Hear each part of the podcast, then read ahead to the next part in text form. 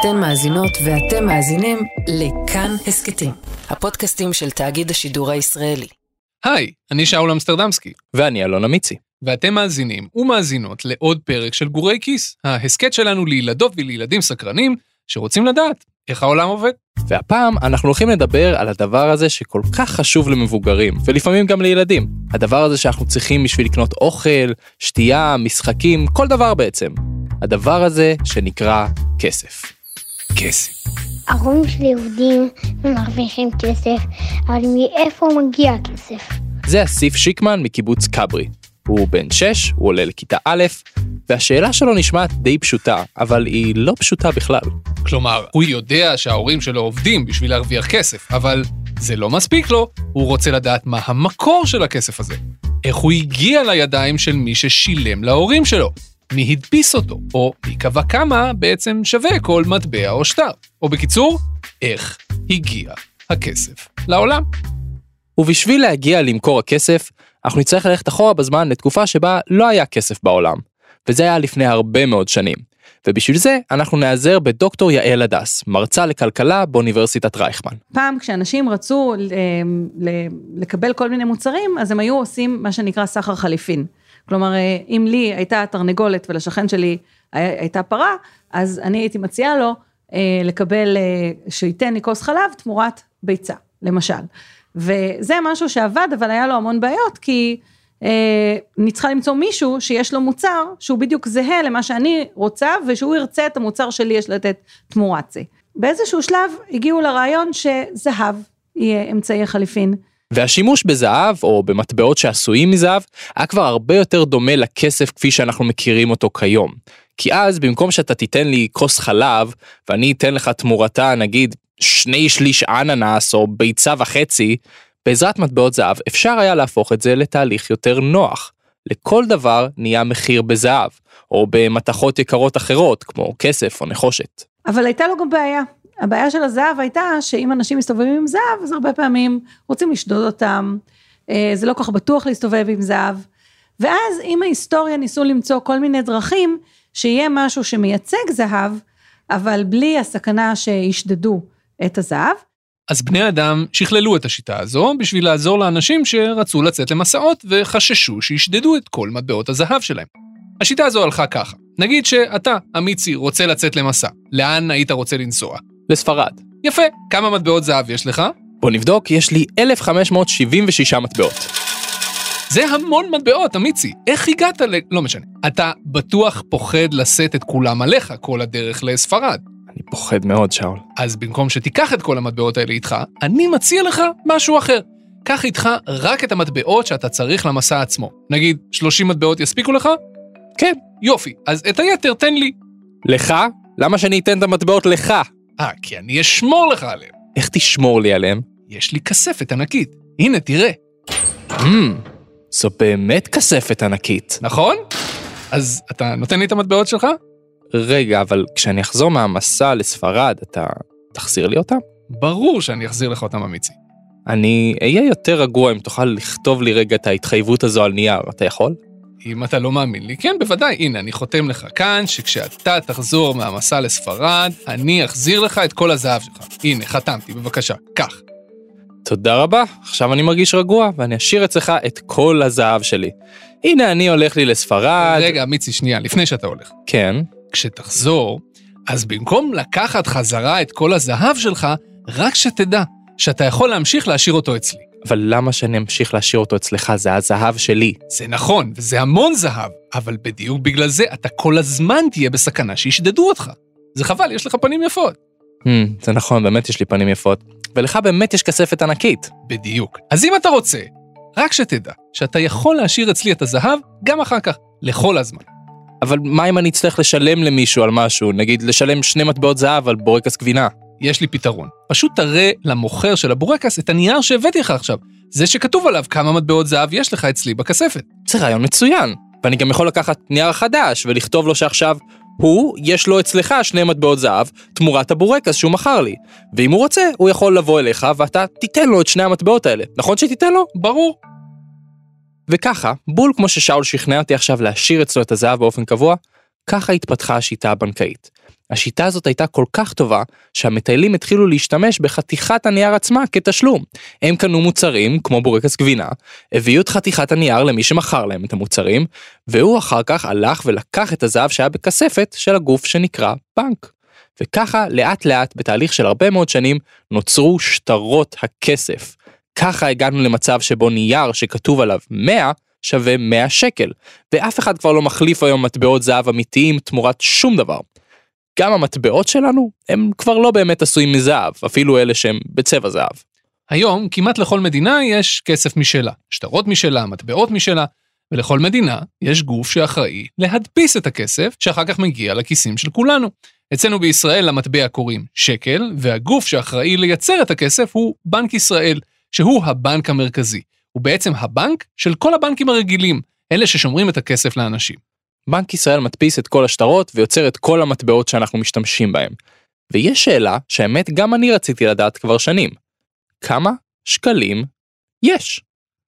אז שאלתי את אמיר ספרנוביץ', מנהל אגף ניהול מזומנים בבנק ישראל. הוא זה שאחראי על ההדפסה הפיזית של השקלים. אז בנק ישראל יודע בדיוק כמה שטרות וכמה מטבעות נמצאות כרגע בחוץ. והיום המחזור עומד על 124 מיליארד ש"ח, ש-97% מתוך זה זה הכל שטרות. זה אומר שנכון להיום מסתובבים במדינה אצל כל האנשים המון המון שטרות והמון מטבעות, וכולם ביחד שווים 124 מיליארד שקלים, שזה המון, המון, המון, המון כסף. זה כל כך הרבה כסף, שאם היית לוקח את כל השטרות והמטבעות האלה ושם אותם אחד ליד השני ומפזר בכל המדינה, כולנו היינו טובעים בערימה ענקית של כסף שמגיעה לגובה של שלושה מטרים, שזה יותר גבוה מהתקרה שלך בבית. והמספר הזה רק הולך וגדל, כי כל הזמן יש עוד אנשים שרוצים למכור ולקנות עוד דברים. אז איך יודעים בבנק ישראל כמה כסף חדש צריך להדפיס? ולמה הם לא בעצם מדפיסים אין סוף כסף? למה אנחנו לא מדפיסים אין סוף? אז אין סיבה להדפיק אין סוף, אנחנו מדפיסים כמה שהציבור צריך כדי להשתמש. ואז תשאל השאלה, למה הציבור צריך להשתמש? זה הציבור קובע. יש כאלה שהולכים לחנות וקונים, אז הם קונים במזומן. כדי שהם יוכלו לבצע את הפעולה הזאת, הם צריכים להביא מאיפשהו את המזומן. לכן הם ילכו לבנק או למכשיר אוטומטי, וימשכו משם. ושם בדיוק בנק ישראל נמצא. הוא יוודא שלבנקים יש תמיד תמיד לשים שטרות או לתת להם מטבעות דרך הפקיד בבנק, כדי שהם יוכלו להשתמש בזה. אז בנק ישראל מדפיס את כמות הכסף לפי הצורך. אמיר מקודם אמר שיש כרגע 124 מיליארד שקלים, אבל האמת היא שזה רק כמות השקלים במזומן. זה כמות הכסף הפיזי שיש בישראל. כמות הכסף האמיתית הרבה יותר גדולה. מה? למה? כי יש כסף שקיים במזומן, כלומר ממש בניירות או במטבעות שאפשר להחזיק, ויש כסף שהוא פשוט וירטואלי. הוא קיים בחשבונות בנק, למשל בחשבון שלי, או בחשבון שלך, או בחשבון של ההורים של הילדים והילדות שמאזינים לנו. וגם עם הכסף הזה אפשר לשלם בכל מקום ולהעביר אותו מאחד לשני, מבלי להפוך אותו לכסף פיזי. לא הבנתי, תסביר לי. נגיד בדרך לפה, קנית לעצמך משהו לשתות? קניתי סודה, כי אני איש מבוגר, ואנשים מבוגרים אוהבים סודה. ואיך שילמת על הסודה? הצמדתי את הטלפון שלי למכשיר הקטן הזה ליד הקופה, ואז זה עשה לי וי כזה וצליל, וזהו, המוכר אמר שהכל בסדר, ויכולתי ללכת. יפה. אז אתה רצית סודה, שנגיד עלתה לך 8 שקלים, אבל לא הוצאת 8 שקלים מהארנק ונתת למוכר. אתה סתם הצמדת את הטלפון למכשיר שליד הקופה. זה עשה וי, ומבחינת המוכר זה כאילו העברת לו 8 שקלים במטבעות, נכון? אחרת הוא לא היה נותן לך ללכת עם הסודה. נכון. אז זו בדיוק המשמעות של לשלם בכסף שהוא וירטואלי, שלא רואים אותו בעולם הפיזי. אבל, אמיצי, מאיפה מגיע כל הכסף הווירטואלי הזה? מי, מי מייצר אותו? מה, אפשר לייצר אין סוף כסף וירטואלי כזה? איך זה קורה? תאמין או לא, אבל בשביל לשלם על הסודה הזו, הבנק שלך נתן לך הלוואה קטנה של 8 שקלים וירטואליים. אתה שילמת למוכר, ורק בסוף החודש אתה תחזיר לבנק את השמונה שקלים האלה, ועוד הרבה מאוד כסף שתוציא כל החודש על כל מיני דברים. זה נכון, כל החודש אני קונה כל מיני דברים. אז הדוגמה הקטנה הזו זה בדיוק איך שהבנקים מייצרים כסף וירטואלי. כי בנקים לא רק שומרים לנו על הכסף, הם גם יוצרים כסף חדש. והם עושים את זה כשהם מחלקים הלוואות. אני מרגיש שאני צריך עוד דוגמה. נגיד שאול שיש לך רעיון לעסק שאתה רוצה לפתוח, אבל אין לך מספיק כסף בשביל זה. אז מה אני אעשה? אתה תלך לבנק ותבקש מהבנק הלוואה. והבנק בודק אותך ורואה שאתה איש נורמלי בסך הכל, ונותן לך כסף. אתה תצטרך להחזיר לבנק את הכסף הזה, אבל הכסף הזה שהוא נתן לך, הוא בעצם כסף חדש. הוא מכניס לחשבון שלך סכום כסף שלא היה קיים במציאות עד לאותו רגע, וגם אחרי שהוא נוצר בחשבון שלך, זה כסף שמעולם לא הייתה לו שום צורה פיזית, לא בשטרות ולא במטבעות, כסף חדש לגמרי, ככה, מהאוויר. אני בטוח שיש ילדות וילדים ששומעים את זה עכשיו וחושבים לעצמם שזה פשוט מטורף, הבנקים ממציאים כסף. אני בטוח שיש גם כמה הורים ששומעים את זה וחושבים שזה מטורף לגמרי. אז אנחנו כאן כדי להרגיע. זה לא באמת כסף מהאוויר. הבנקים לא ממציאים כמה כסף שבא להם, והם לא יכולים להחליט שמחר כל מי שעובד בבנק הוא מיליארדר. הבנקים נותנים הלוואות רק לאנשים שהם מאמינים שיוכלו להחזיר את ההלוואות האלה. ויותר חשוב מזה, הם יכולים לתת הלוואות רק עד סכום מסוים, זה לא אינסופי. איך יודעים כמה כסף הבנקים יכולים לחלק לאנשים בהלוואות? התשובה מחושבת ביחס למשהו שנקרא יחס הרזרבה. זוכרים את בנק ישראל? הבנק של כל הבנקים הרגילים? אז בנק ישראל קובע לכל הבנקים כמה כסף חדש הם יכולים לייצר ולחלק לאנשים בהלוואות. והגבול הזה, הכמות שהם קובעים, מבוססת על כמות הכסף האמיתי שיש להם בכספות. תן לי דוגמה. לדוגמה, על כל שקל שיש לבנק שלך במזומן, הוא יכול להלוות כמה שקלים וירטואליים ללקוחות. נגיד, עשרה שקלים וירטואליים על כל שקל במזומן. זה סתם דוגמה, כן? אבל בדיוק ככה הגענו למצב שלמרות שקיימים בישראל רק 124 מיליארד שקלים במזומן, כלומר בשטרות ובמטבעות, יש הרבה יותר כסף שמרכיב את הכלכלה שלנו. כמה? אתה מוכן? כי זה מספר די גדול. קדימה, תן לי את זה. אני מוכן. בכל הכלכלה שלנו בישראל, יש יותר מטריליון שקלים. טריליון שקלים. טריליון שקלים. טריליון... רגע, כמה בעצם זה טריליון שקלים? טריליון זה אלף מיליארד, זה מיליון מיליון. אם קודם אמרת ש-124 מיליארד שקל נכנסים בכל ישראל ומטביעים אותנו שלוש מטר לגובה, אז פה זה פי עשר, זה 30 מטר לגובה. זה יותר מהתקרה, מהתקרה, מהתקרה של בניין של עשר קומות. אוקיי, זה ממש המון כסף.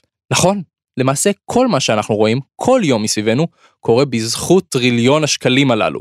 כל עסק, כל קנייה, כל שירות שאנחנו מקבלים, הסודה שקנית בדרך לפה.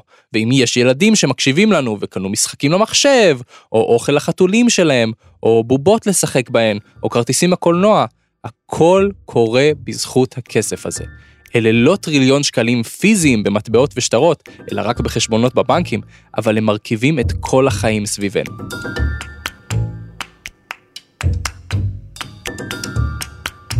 טריליון שקל זה הרבה או קצת? כאילו, מה אכפת לנו אם יהיה יותר ויותר כסף? כמה שרק רוצים. לי אישית אין בעיה עם זה, אבל יש סכנה בכך שיהיה יותר מדי כסף בכלכלה. כי אנחנו מסתמכים על כך שלכסף יש ערך כלשהו. זה כל היופי בכסף לעומת שכר החליפין של ההיסטוריה הרחוקה. אנחנו יכולים לדעת מה הערך של כל מוצר בכסף. ואם יש לנו סכום מסוים, אז אנחנו יודעים ש-50 שקל זה ארוחת צהריים, ו-40 שקל זה כרטיס לקולנוע. אבל מה אם מחר זה יהיה 60 שקל ארוחת צהריים, ו-50 שקל הקולנוע, ואז יום אחרי זה זה יעלה שוב וזה יהיה 70 ו-60.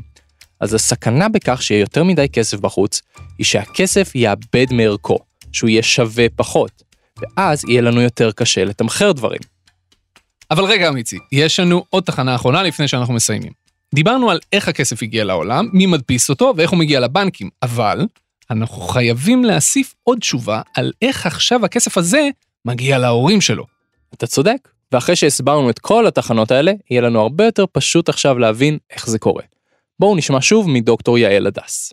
אז בעצם, כאשר אנחנו עובדים, המעסיק שלנו בעצם מקבל מאיתנו את הזמן שלנו, שנעשה משהו שאנחנו יודעים לעשות, שיוצר לו ערך, והוא בעצם אחר כך משלם לנו כסף תמורת העבודה שלנו. עכשיו, הכסף מגיע בעצם למעסיק דרך גם המערכת הבנקאית וגם המערכת המסחרית. כלומר, אם הוא מוכר מוצרים והוא מקבל כסף, הוא יכול לשלם עם זה לעובדים שלו, או שהוא יכול גם לקחת הלוואה ולשלם לעובדים ואחר כך להחזיר אותה. אז אם נפשט את זה ממש, נגיד אני מנהל חברה, אז יכול להיות שכדי להקים את החברה ולהתחיל לשלם לעובדים, לקחתי הלוואה, ואז משם הכסף שלי מגיע, כלומר, מהבנקים שקיבלו מבנק ישראל את הכסף, ואז הלוו לי, נתנו לי להשתמש בו. ואז אחרי שהחברה כבר פועלת ואנחנו מייצרים את מה שרצינו לייצר, אז אני מקבל כסף ממכירת המוצר. ואז עם הכסף הזה שאנשים שילמו לי, אני משלם לעובדים שלי. וכך בעצם עובד המעגל הקסום של הכלכלה. כל פעם שאנחנו משלמים על משהו, אנחנו נותנים לעוד מישהו כסף שהוא יכול להשתמש בו כדי לשלם עבור דברים אחרים. ואנחנו מקווים שזה ענה על השאלה, גם של אסיף וגם של כל הילדים או אפילו המבוגרים ששאלו את עצמם מאיפה הכסף הזה מגיע. יש עוד הרבה מה ללמוד על כסף ועל כלכלה, ואם הנושאים שדיברנו עליהם פה מעניינים אתכם, אתם מוזמנים לחקור אותם עוד בעצמכם, או לשאול אותנו עוד שאלות שנוכל לענות עליהם, זה ממש כיף לנו. אמיצי, יש לי שאלה בשבילך על כסף. כן, אתה אוהב כסף? אני מאוד מאוד אוהב כסף, כי אני מאוד מאוד אוהב מוצרים. בגלל זה אתה אוהב כסף? בגלל זה אני אוהב כסף, כן. וכדי שאני אוכל לשחות בו כשהוא מגיע לגובה שלוש מטר. זו בדיוק הסיבה שבגללה אני אוהב אותו. אתם האזנתם לעוד פרק בעונה השנייה של גורי כיס, הסכת על כלכלה לילדים מבית חיות כיס. כל הפרקים של העונה הקודמת זמינים בכל יישומוני הסכתים וגם באתר של החינוכית. ובשבוע הבא, פרק נוסף של גורי כיס. את גורי כיס אנחנו לא עושים לבד. העורך שלנו, שאומר לנו אם הפרקים שלנו טובים או לא טובים ומה צריך לשפר בהם, הוא תומר מיכלזון. המפיקה שלנו, שבזכותה אנחנו מצליחים להקליט את הפרקים האלה, היא מוצאת לנו כיתה ארכיון וכל מיני דברים מיוחדים, היא ליהי צדוק. עורכת הסאונד שלנו, שבזכותה אתם ואתן יכולים להאזין לפרק הזה, היא רחל רפאלי. ויחד איתנו גם צליל אברהם, יוצרת פרקים של חיות כיס. תודה רבה לך, שאול אמסטרדמסקי. תודה רבה לך, אלון אמיצי. ותודה רבה לכל הילדים והילדות שהאזינו לנו. בשבילכם אנחנו עושים את התוכנית הזו.